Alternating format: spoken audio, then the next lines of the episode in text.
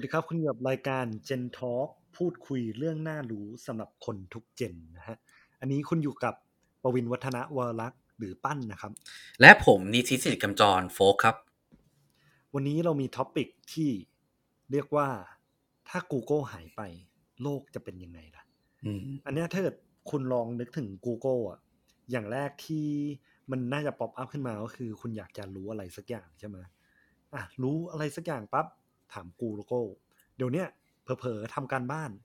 ทำการบ้านไม่รู้โจทย์โจทย์นี้ใช่ไหมถาม Google สิรู้ทุกอย่างเลย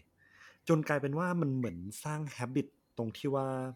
อยากรู้อะไรปั๊บเราถาม Google แล้วเราลืมอะไรไปหรือเปล่า ตรงที่ว่า เฮ้ย ปัญหาเรื่องเนี้ยเราสามารถคิดแก้เองได้ไหม อันเนี้ยมันเป็นinspiration จากวิดีโอหนึ่งนะครับ ก็คือวิดีโอของคุณ Thomas Frank ที่เรียกว่า the skill that you're slowly losing ก็คือเนี่ยคุณทำพวกนี้จนมันเป็น habit แล้ว มีอะไรปั๊บถามอินเทอร์เน็ต มีมีอะไรปั๊บถาม Google จนคุณลืมที่จะคิดไปเองหรือเปล่า และคุณโฟกเคยพูดกับผมเรื่องหนึ่งตรงที่ว่า ถ้าเกิด Google หายไปล่ะ มันจะเกิดอะไรขึ้นสำหรับหลาย ๆ คนที่เหมือนใช้ Google คิดแทนเรามาตลอด จนถ้า Google หายไปเนี่ยสกิลที่เราได้หรือความรู้ที่เรามีอะมันพอไหมที่จะดำเนินชีวิตต่อ คุณโฟกคิดว่าไงคือจะว่าไงดีผมว่ามันมันน่ากลัวนะเรื่องนี้มันเป็นเรื่องที่น่ากลัวมากเพราะว่าอย่างอย่างหนึ่งที่เกิดขึ้นพอเราพึ่ง Google เนี่ยครับก็คือทักษะการคิดวิเคราะห์เรา เริ่มเริ่มเลือนหายไปเลยนะอืม แต่อย่างที่อย่างที่คุณบ้านบอกเลยก็คือ เวลาเราคิดปัญหาอะไรไม่ออกพอ search Google ทักษะการแก้ไขปัญหาไม่แปลกเลยที่หายไปเนาะอืมซึ่งเนาะในใน EP เนี้ยเราจะมานอกจากพูดคุยกันในในเรื่องเรื่องนี้แล้วเนี่ยเราจะมาพูดคุยวิธีการแก้ไขปัญหาตรงนี้กันด้วย การหยุดยั้งใช่การที่ทักษะของเราเนี่ย เลือนหายไปจากการใช้ Google มากจนเกินไปเนาะอืมคือก่อนอื่นเลยนะ ถ้าพูดถึงวิธีการแก้ไขนะขอพูดถึงปัญหาที่เกิดขึ้นก่อน คือพอเราเพิ่ง Google มาก ทักษะการคิดเราน้อยลง ปัญหาต่างๆ ที่ถาโถมเข้ามานะหรือโอกาสต่างๆ ที่ถาโถมเข้ามาเนี่ยมันอาจทำให้เราเนี่ยไม่สามารถแก้ไขปัญหา และเราไม่สามารถ คว้าโอกาสเหล่านั้นได้ ผมจะยกตัวอย่างเนาะอย่างหนังเรื่องหนึ่งเนี่ย Cast Away หนังยุคเก่าเลยประมาณปี2000 2001อย่างเงี้ย คือตัวเอกเนี่ยเป็นพนักงาน FedEx นะอืมเป็นพนักงาน FedEx ซึ่งสมัยนั้นก็มีอินเทอร์เน็ตแล้วเนาะครับมีอินเทอร์เน็ตแล้วมี Yahoo สมัยนั้น Yahoo ไม่ใช่ไม่ใช่ Google เป็นเป็นเจ้าตลาดเป็น Yahoo เนาะเป็น search เป็น search engine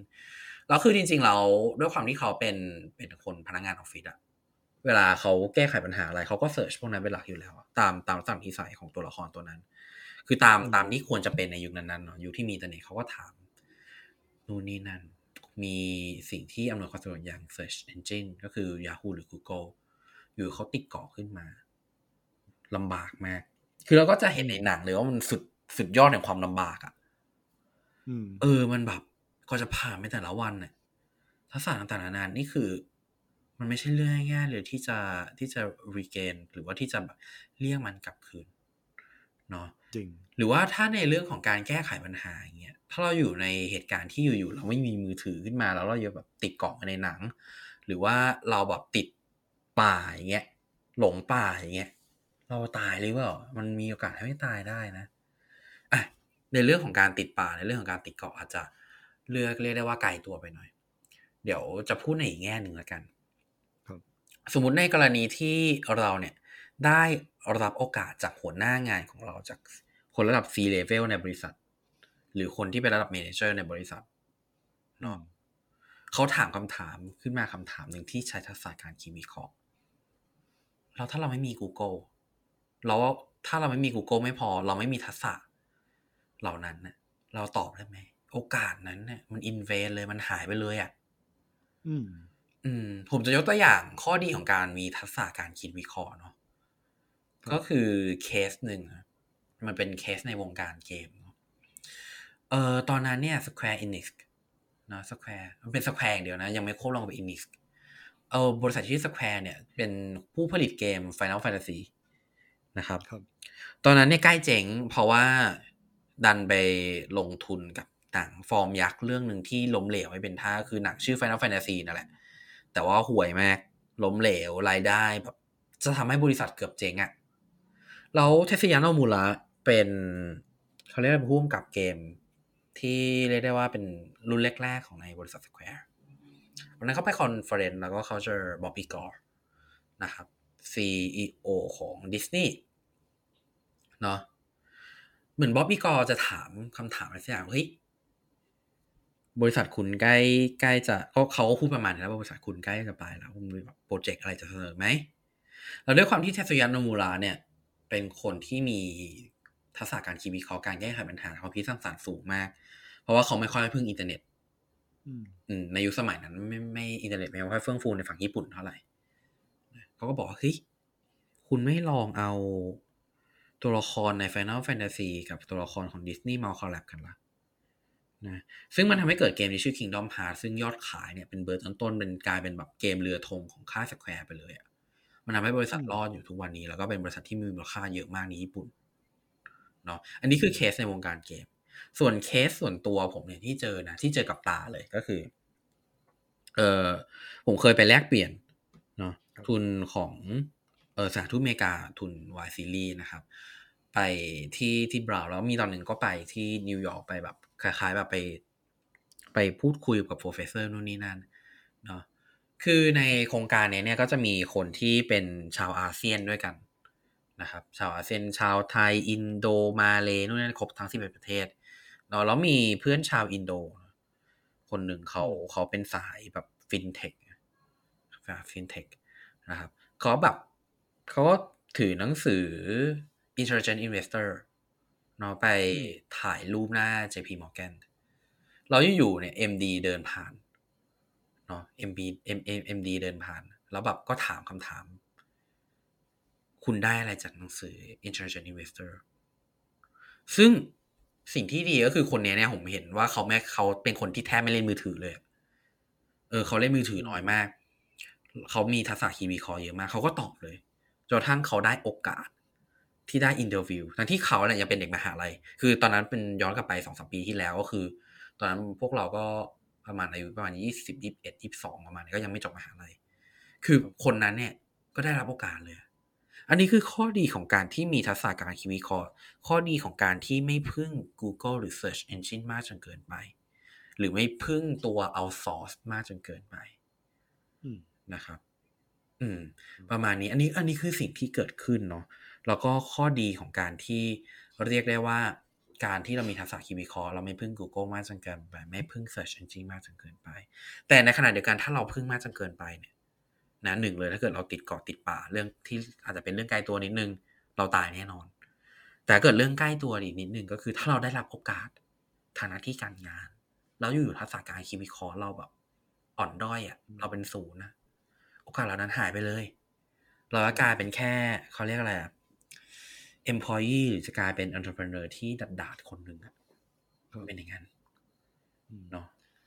อืมซึ่งตรงเนี้ยที่อยากสเตรสเลยก็คือว่าเหมือน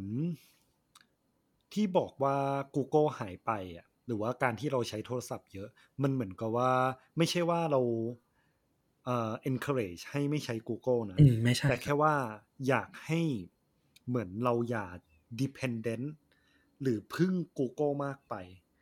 หรือพวก tools ต่างๆ มากไปในการที่เราจะใช้ชีวิต เช่นสมมติว่าคุณเริ่มอ่านหนังสือมากขึ้นคุณคุณเริ่มที่จะรู้เรื่องอะไรมากขึ้นเนี่ย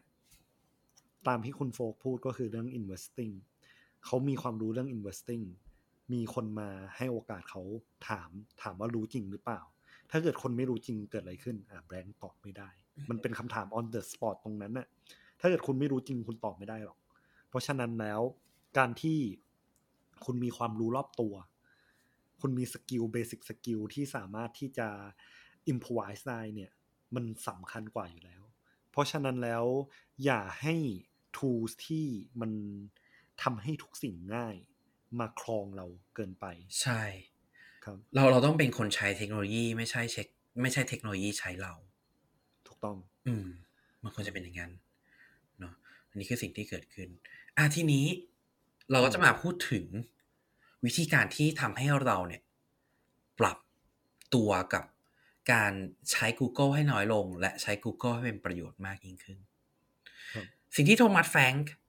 นะครับ ได้พูดในวิดีโอเนี่ยผมว่าน่าสนใจมากเลย ก็คือเขาบอกว่าสมมุติเรามีปัญหาขึ้นมาปัญหาหนึ่ง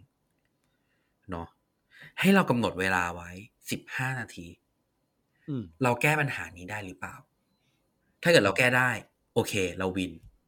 แต่เกิดแก้ไม่ได้เนี่ย เราอาจจะต้องพึ่ง Google จริง ๆ แต่คือสิ่งที่มันเกิดขึ้นเนี่ย คือด้วยความที่ผมเป็นเป็นคนสอนภาษาอังกฤษนะเนาะมันก็จะมีแมธอดรูปแบบหนึ่งก็คือเราเนี่ยนะเราปล่อยให้นักเรียนเนี่ยแก้ไขปัญหา แก้ไขปัญหา แล้วเกิดเขาแก้ไม่ได้เนี่ย เวลาเราสอนเนี่ย เขาจะจำได้มากยิ่งขึ้น ถามว่าเพราะอะไร เพราะเขาอยู่กับปัญหาเหล่านั้นเนี่ยเขามีสมาธิกับปัญหาเหล่านั้นเนี่ยสิบห้านาทีนี่ก็ถือเป็นจำนวนที่โอเคแล้วนะครับเออคือเรามีสมาคือคนเหล่านั้นเนี่ยหรือนักเรียนหรือผู้คนเนี่ย มีสมาธิกับปัญหาประมาณสิบห้านาที แล้วพอมีสิบห้านาทีเสร็จเนี่ย ไม่รู้วิธีการแก้ปัญหา พอได้ solution เข้ามา พอมาเติมตรงเนี้ยเนี่ย มันทำให้ gap สิบห้าทีที่หายไปเนี่ย ถูกเติมเต็ม แล้วมันทำให้เราเนี่ยจำได้ดีมากยิ่งขึ้น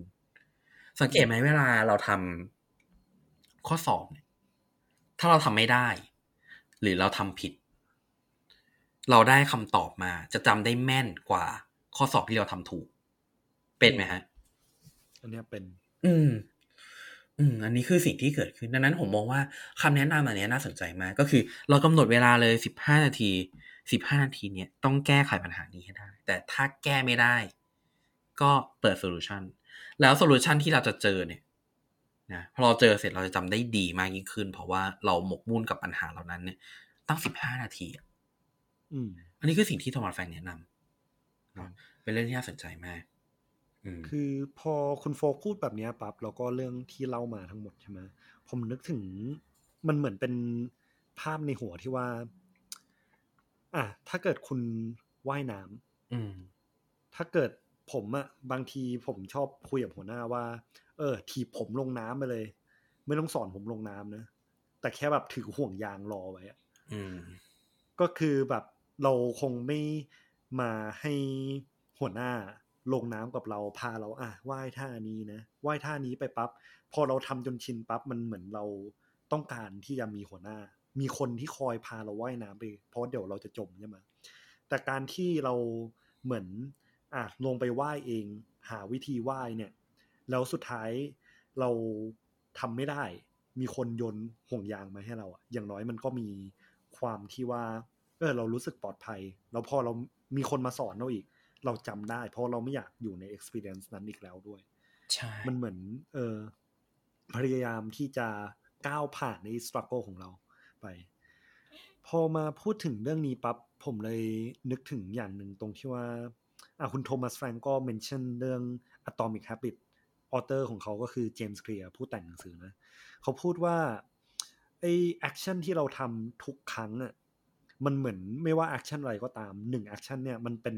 โหวตว่าตัวเราในอนาคตมันจะเป็นยังไงอืมเพราะฉะนั้นแล้วถ้าเกิดเราโหวตที่จะใช้ tools ที่จะทำให้ชีวิตเราง่ายขึ้นเรื่อยๆ เราก็จะเป็นคนที่เหมือน rely on tool นี้เรื่อยๆ เหมือนกัน ทุก ๆ ครั้งที่เราทำมันมากขึ้น แต่ในขณะกลับกันถ้าเกิดตามที่เรากล้าที่จะ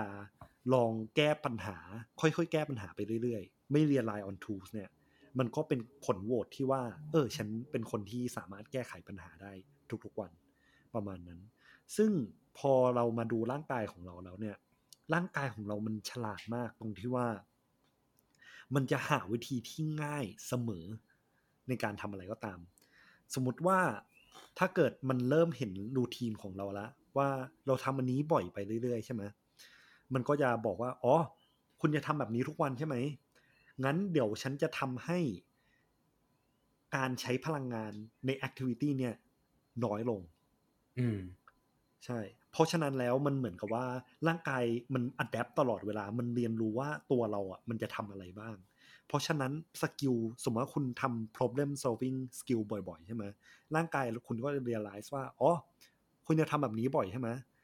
ฉันจะทำให้มันง่ายขึ้นนะทำให้มันเหนื่อยน้อยลงสำหรับคุณในการทำซึ่งพอคุณใช้ tools ปั๊บ พอคุณเอา tools มาปั๊บ ร่างกายก็แบบ เฮ้ย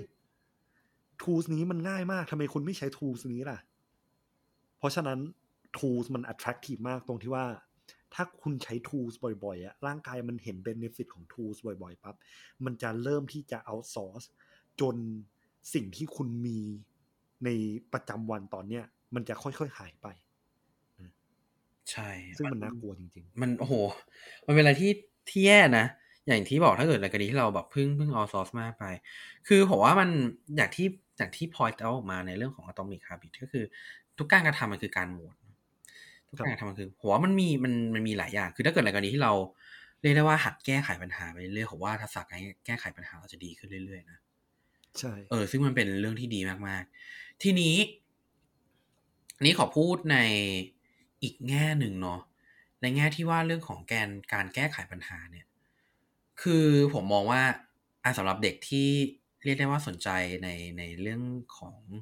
สตาร์ทอัพหรือไอเดียใหม่ ๆ ผมว่าสิ่งที่เกิดขึ้นของคนที่สนใจแบบมีไฟเลยพวกนี้ก็คืออยู่ๆเนี่ย pop up ไอเดียขึ้นมา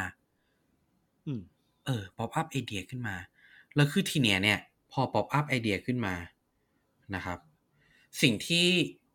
ผมเนี่ยแนะนำให้ทำเพื่อที่จะทำให้พึ่ง Google น้อยลงก็คือ ลองยึดโยงไอเดียเหล่านั้นเนี่ย ไปพักหนึ่งเนาะยึดโยงไอเดียแก้ไขปัญหาขึ้นมา แล้วก็ทีเนี้ยเนาะเราลอง เอาไอเดียนั้นเนี่ย ลองลงมือทำนะครับ ลงมือทำเสร็จเนี่ย มันก็จะเจอปัญหาเรื่อยๆ เจอปัญหาเรื่อยๆ เนาะซึ่งบางทีบางปัญหาเนี่ยเราอาจจะเสิร์ชเจอเจอ Google ก็จริง แต่ว่าพอเราแก้ไขปัญหาด้วยตัวเองมันก็จะดีขึ้นใช่หรือว่าอย่างอีกแง่หนึ่งเลยก็คือสมมุติว่าคุณเป็น content writer คุณเป็นคนเขียนเนื้อหาคุณคุณเป็นคนคุณเป็นคนเขียนคอนเทนต์เนี่ย เนาะหรือจะเขียนอะไรสักอย่างหนึ่งถ้าคุณเริ่มเขียนขึ้นมาเองอย่างเงี้ยมันจะทำให้คุณแบบเขาเรียกอะไรอะมีทักษะการคิดไอเดียอะไรใหม่ ๆ การคิดสิ่งต่างๆนานาได้ดีมากยิ่งขึ้น แต่ในขณะเดียวกันถ้าคุณพึ่ง Google นะคุณสมมุติว่าคุณต้องการจะเขียนเขียนหัวข้อเรื่องที่เที่ยวอย่างเงี้ยอืมเออ ที่เที่ยวในในเชียงใหม่อย่างเงี้ยถ้าเกิดคุณเสิร์ช Google ว่าที่เที่ยวในเชียงใหม่ สิ่งที่มันเกิดขึ้นก็คือคุณก็ทำก็ก็มีโอกาสมากที่จะก๊อปที่ที่เหล่านั้นน่ะมาปุ๊บปุ๊บวางวางวางแล้วคุณไม่ได้คิดอะไรใช่แต่ก็สูงในกรณีที่คุณคิดเองแต่แรกว่าที่เที่ยวเชียงใหม่ ที่เที่ยวเชียงใหม่แนวคิดของเราคืออะไร มันอาจจะเป็นที่ที่แปลกประหลาดมากอืมๆอย่างเช่นแบบที่เที่ยวเชียงใหม่ถ้าเกิดคุณเสิร์ชคุณจะเห็นแต่คาเฟ่เออ แต่ถ้าเกิดสมมติว่าคุณคิดของคุณเองอะคุณเคยไปเชียงใหม่แล้วคุณคิดของคุณเอง ที่เที่ยวเชียงใหม่มันไม่ใช่คาเฟ่มันไม่ใช่ดอยเนาะแต่มันคือสวน xxx อะไรก็ว่าไปอืมเอออันนี้อาจจะไม่มีใน Google แล้วแบบพอมันมีไอเดียอะไรที่แปลกใหม่ พอเราแบบ publish หรือว่าเราโพสต์ผ่านโซเชียลมีเดียเพื่อที่จะสร้างยอดหลายยอดยอด engagement เนี่ย มันจะมีโอกาสปังมากกว่า เพราะมันเป็นอะไรที่แปลกใหม่สำหรับผู้คนไง ใช่อันนี้อันนี้คือสิ่งที่เกิดขึ้นเลยนะเกิดจะจะแก้ไขปัญหาเนี่ยเนาะก็คือลองหัดคิดเองก็คืออันนี้จะยกตัวอย่างให้ให้ให้ฟังนะให้เห็นภาพมากขึ้นว่าในทาง practical เนี่ยมันเป็นยังไงอืมเนาะหรือถ้าในกรณีที่เราเรียกได้ว่า เรามีกระดาษเปล่าๆแล้วเราไม่รู้วิธีการแก้ไขปัญหา เราอาจจะ input วิธีการแก้ไขปัญหาก็ได้อืมหมายความว่าเราจะมีโมเดล เราสร้างโมเดลวิธีการแก้ไขปัญหาของตัวเอง อย่างถ้าเกิดทางพุทธเนี่ยก็มีทุกข์สมุทัยนิโรธมรรคใช่ไหมปัญหาต้นเหตุปัญหานู่นนี่นั่น หรือถ้าเกิดสมมติโมเดลของทางตะวันตก มันก็จะมีโมเดลแบบอะตารางตารางสี่สี่ช่องอะ่ะ เออตารางว่าอะเป็นงาน urgent นะทำเลยตอนนี้ urgent important เนาะ not urgent but important เนาะก็คือ ไม่เอาเอางี้ดีกว่าเอาใหม่อะก็คือในตารางสี่ช่องเนี้ยตารางแรกอาจจะเป็นเรียกได้ว่าสำคัญเร่งด่วน อีกช่องหนึ่งก็คือสำคัญไม่เร่งด่วน อีกช่องหนึ่งก็คือ ไม่สำคัญไม่เร่งด่วน อีกช่องหนึ่งก็คือไม่สำคัญแต่เร่งด่วนอืมอย่างเงี้ยคืออันนี้คืออันนี้เป็นเรื่องของการเรื่องของการหาโมเดล แล้วแต่พวกคุณจะชอบเลยแล้วแต่ผู้ฟังคุณผู้ฟังจะชอบเลยว่า คุณผู้ฟังจะชอบวิธีการแก้ไขปัญหาแบบไหน แล้วมันมีมันมีหลากหลายมากโมเดลการคิดต่างๆนานานะครับ อันนี้คือเพิ่มเติมจากวิดีโอของคุณโทมัสแฟงเนี่ย อันนี้คือสิ่งที่ผมแนะนำนะ เพราะว่าแต่เดิมทีเนี่ยผมก็เคยใช้เครื่องมือเหล่านั้น แล้วมันก็ เออโอเคแต่พอถึงจุดหนึ่งเราจะมีเครื่องมือหรือมีคิดความคิดของตัวเองในการแก้ไขปัญหาล้วซึ่งซึ่งมันจะดี มันทำให้เราเนี่ยมีความ uniqueness มีความเอกลักษณ์มากขึ้นในการแก้ไขปัญหาในการแบบคิดพูดแล้วก็ทำนะครับ ซึ่งพอมาพูดถึงเรื่องนี้ปั๊บเนี่ย ผมนึกถึงความน่ากลัวอีกอย่างหนึ่งตรงที่ว่า สื่อหรือโกโก้เนี่ย มันค่อนข้างกำหนดความคิดของใครหลาย ๆ คนอืมตรงที่ว่าถ้าเกิดตามที่คุณโฟกบอกอะคุณ search ที่เที่ยวเชียงใหม่ กลายเป็นว่าคุณก็จะไปแต่ที่นั้นน่ะอืมแล้วที่อื่น ๆ ที่อยู่ในเชียงใหม่ไม่ไปเหรออืมแล้วประสบการณ์ของผมในการเที่ยวด้วยอะคือว่า หลาย ๆ ครั้งการเที่ยวร้านอาหารและสิ่งที่ดีที่สุดอะไม่ได้มาจาก Google ไม่ได้มาจากอินเทอร์เน็ตหรือรีวิวเลย แต่เป็นการที่เราไปเจอมันโดยบังเอิญอืมซึ่งตรงนั้นมันเหมือนค่อนข้าง translate เป็นเหมือนวิธีที่เราคิดด้วยตัวเอง โดยที่แบบไม่มีใครมาบอก ใช่ พอคุณพึ่งตัวนี้มาเรื่อยๆอะมันกลายเป็นว่า เฮ้ย มันความคิดคุณหรือความคิดคนอื่น และเหมือน คนอื่นเนี่ยจะคอยบอก Google ก็จะคอยฟีดมาครับว่าอะคุณชอบแบบนี้ใช่ไหมอะคิดแบบนี้สิ คิดแบบนี้สิ มันอืมค่อยๆแบบเปลี่ยนความคิดของคนเราไปเรื่อยมันๆสร้างโดน false shape belief หรือว่าแบบใช่สร้างสื่อแค่ฝั่งเดียว ซึ่งตรงเนี้ยมันเป็นอะไรที่น่ากลัวมาก อืม อัลกอริทึมของ Facebook และ Google เนี่ย บอกได้เลยว่าล้ำล้ำมากๆ เพราะว่า ตอนตอนผมทำงานด้านฝั่งของ Google Ad เนี่ยผมเคยได้ยินนะว่า Google ปีหนึ่งเปลี่ยนอัลกอริทึมประมาณพันล้านครั้งอะอืมมันถึงเปลี่ยนแนวคิดเปลี่ยนวิธีคิดก็คือมันพัฒนาทุกๆวันจนน่ากลัวมากอะอืมเออ คืออย่างบางทีเนี่ยเนาะสังเกตดีๆอะในฝั่ง Facebook ด้วย สมมุติเราพูดคำว่า เอ้ย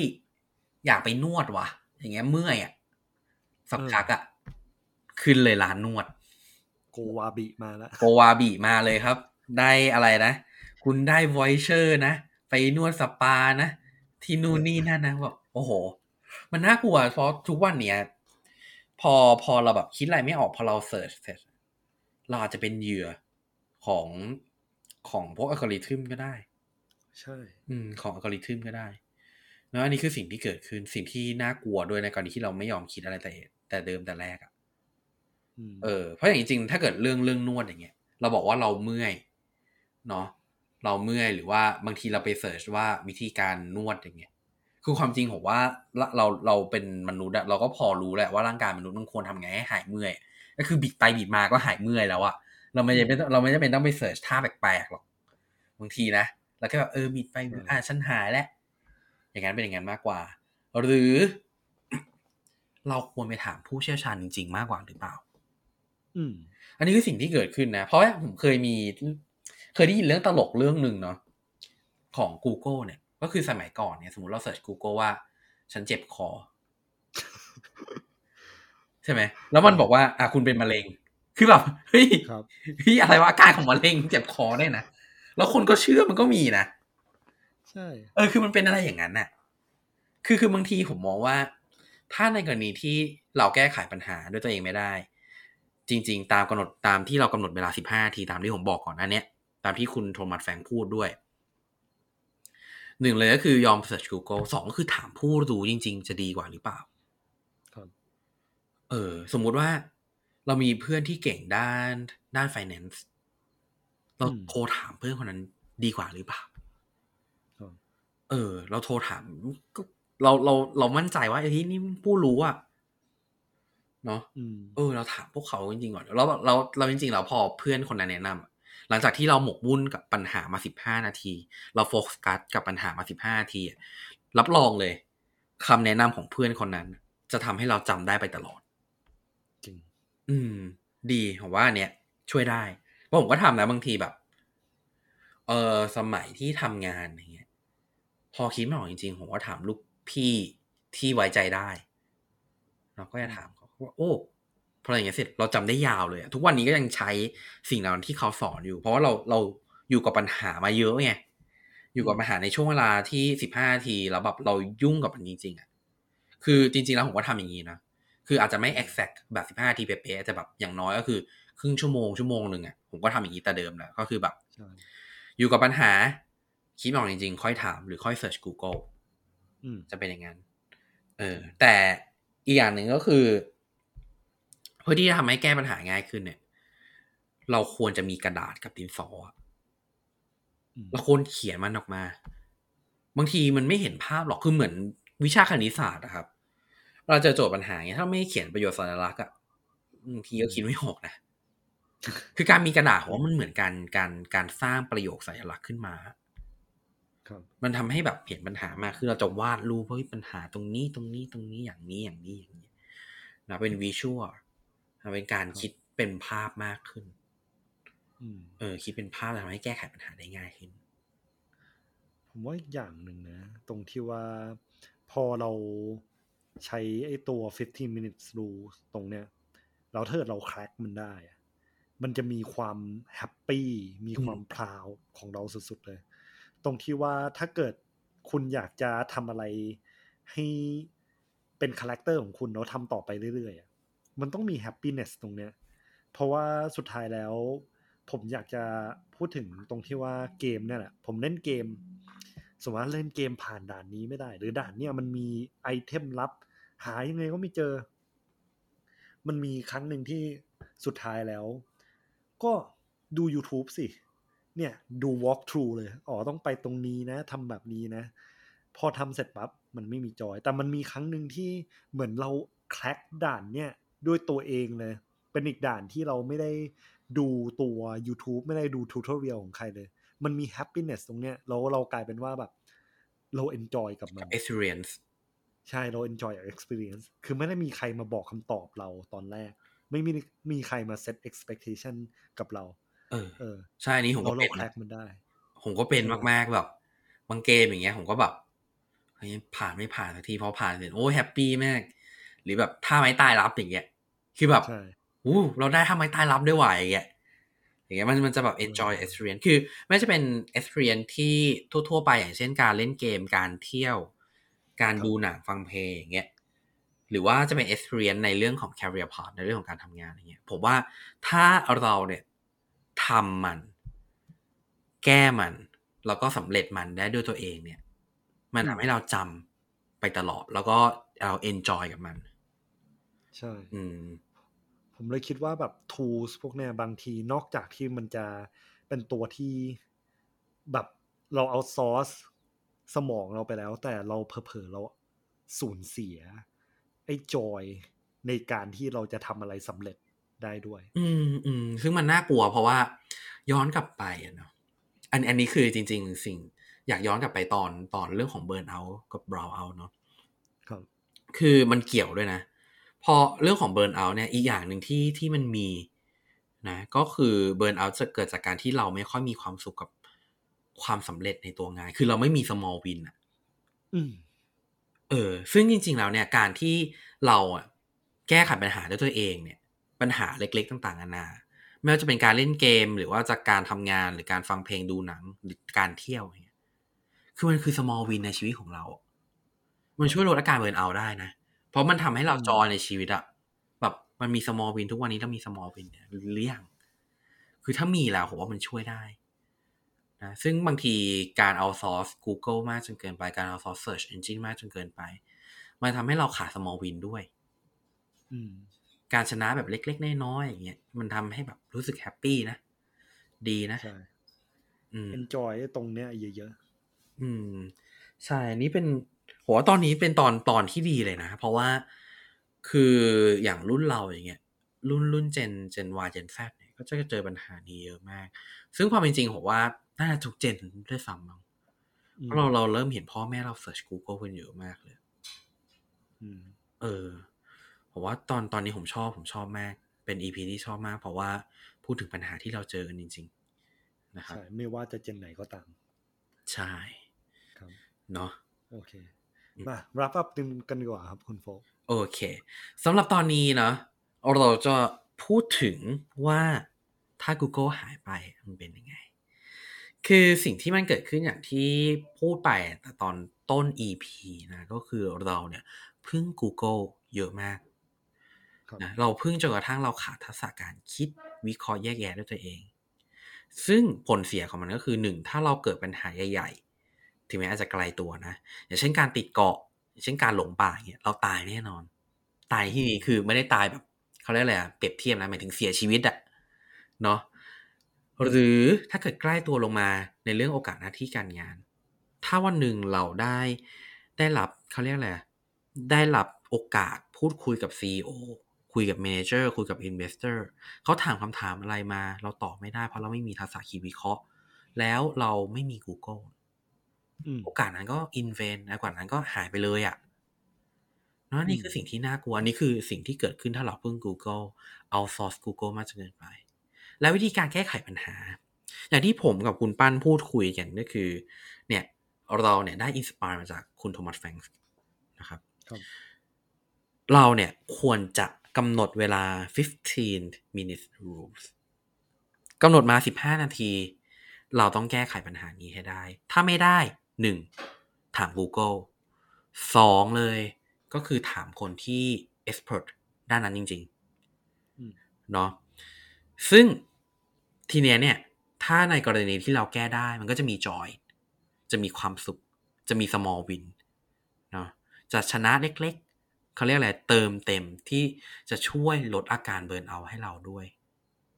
ครับแล้วอีกอย่างหนึ่งก็คือ มันไม่ได้ใช้แค่ในเรื่องของการทำงาน มันใช้ในเรื่องของการเที่ยวได้ อย่างที่คุณปั้นบอกว่า ถ้าเราเนี่ยเจอที่ที่เราเที่ยวเนาะที่ไม่ได้อยู่ใน Google เนี่ย เรา enjoy กับ experience เหล่านั้นมากกว่าด้วยซ้ำแล้วเราก็จำมันได้ไปตลอดอืมก็เหมือนกับการที่เราแก้ไขปัญหาได้ เนาะหรือเราเนี่ยได้รับคำตอบจาก Google จากคนที่เป็น expert หลังจาก 15 นาทีที่เราแก้ไขปัญหาไม่ออกเนี่ยมันทำให้เราจำโซลูชันเหล่านั้นจำวิธีการแก้ไขปัญหาเหล่านั้นได้ดีมากกว่าเดิมนะอันนี้ก็คือทั้งหมดสำหรับ EP นี้ ถ้าโลกนี้ไม่มี Google นะครับแป๊บนึงนะ ขอเสริมได้ปะอืม อย่างหนึ่งก็คือเรื่อง เดี๋ยวเดี๋ยวเนี่ยเดี๋ยวไปตัดเพิ่มได้ได้แล้วเดี๋ยวให้ให้พูดอีกรอบหนึ่งอืมก็อีกเรื่องหนึ่งที่อยากจะเสริมก็คือเรื่องการ action ทุกอย่างที่เราทำวันเนี้ยทุก action น่ะมันเป็นการโหวตว่าตัวเองอยากจะเป็นคนยังไงในอนาคต เพราะฉะนั้นแล้วคุณอยากเป็นคนแบบไหน คุณก็ทำ action แบบนั้นเยอะขึ้นเรื่อยๆนะฮะนะครับ ซึ่งตรงเนี้ยเนี่ยถ้าเกิดเราทำ action ตรงนี้ไม่มากนะครับ ก็คือ action ในที่เราพูดถึงก็คือการทำแบบ 15 minutes rules มันทำให้เรามีทักษะการคิดวิเคราะห์เนาะโดยที่พึ่ง Google น้อยลงนะครับครับ ซึ่งอย่างที่บอกไป ถ้าเกิดเราได้รับโอกาส เราสามารถคว้าโอกาสเหล่านั้นได้เนาะซึ่งมันดีกับตัวเราอย่างแน่นอนนะครับ แล้วก็เป็นสิ่งที่เราอยากให้เป็นเนาะในฐานะผู้จัดรายการ Gen Talk ทั้งสองคนนะครับ และนี่ก็คือทั้งหมดนะสำหรับตอน ถ้าโลกนี้ไม่มี Google นะครับ ก็ขอบคุณมากๆนะที่ติดตามสำหรับ Gen Talk แล้วก็เจอกันสำหรับ EP หน้าสำหรับ EP นี้ ผมและคุณปานก็ขอตัวลาแต่เพียงเท่านี้นะครับสวัสดีครับ